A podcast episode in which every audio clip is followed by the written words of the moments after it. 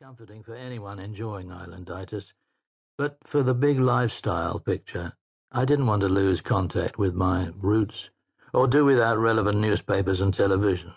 So, some 36 years ago, I reluctantly gave up the South Pacific and Regent's Park and settled in Jersey, the major Channel Island where motorists don't wave much. Now, when I wake in the morning, I look towards France across 14 miles of magnificent seas, sometimes as still and lovely as a turquoise mirror, other times Wagnerian and threatening.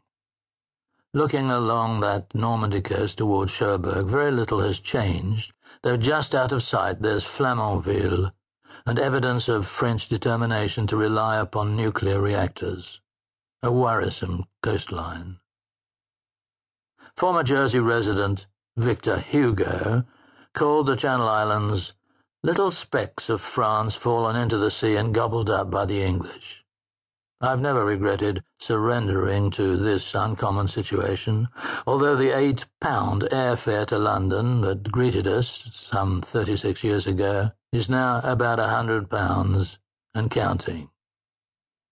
In my island paradise, into which a hundred thousand residents are now squeezing themselves, I'm living happily ever after. It's a joy to know I shall spend the rest of my days in this tranquil, therapeutic island, where spring comes a little early, summer seems endless, and autumn hangs around. My last book written here was Whicker's War, a look at the conflict in Italy, in which the men who fought there seemed anxious to keep it private as is the way of soldiers. This book, as you now know, has been an examination of the highs and lows of my first fifty years of television life, played out in public.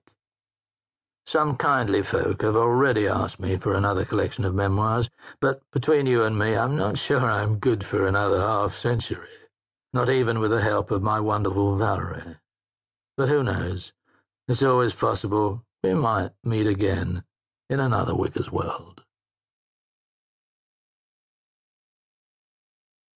There's been a change of management.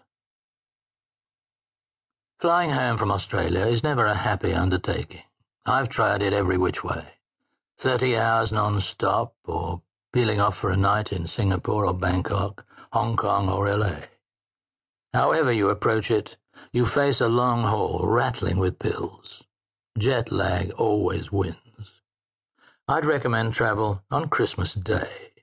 Planes are empty, service is great. The stewards have no one else to talk to. Champagne and Anton Mosimann's best puddings seem to taste even better at 32,000 feet.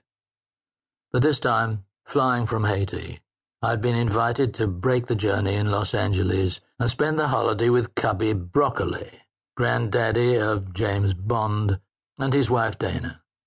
They took an instant dislike to Fagin, I recall, who was then played by Ron Moody. We had a Californian Christmas. Bright sunshine, extravagant presents, interesting company. One day we flew up to Las Vegas with that splendid old actor, Bruce Cabot, a relative of Cubby's, who'd been the lead in King Kong. Not much to do with snow and reindeer, but he fitted in beautifully, and the monkey was great. One day before we left for London, there was a party at the home of Harold Robbins. I'd made a Whicker's World around him a few months earlier. Harold could behave very much like a character in one of those novels of his, but I found him oddly likable. He could be boorish and boastful, which seems to happen to bestsellers, but then, in a complex blend, he was courteous and charming in a rather old-fashioned way. He was married at the time to Grace, a darkly attractive woman who seemed able to cope with his erratic lifestyle. While writing in New York, he liked to stay at the Elysee Hotel, a quiet place off Madison, favored by Tennessee Williams and other authors. We left the plaza to join him and quickly slipped into the Robbins routine, meeting his stable of available ladies in the evening and drinking a good Californian burgundy served at precisely 64 degrees. Guess what she does? he demanded after introducing a leggy blonde in hot pants. I had a pretty good idea what she might do, but suggested instead a model, an actress, beauty consultant.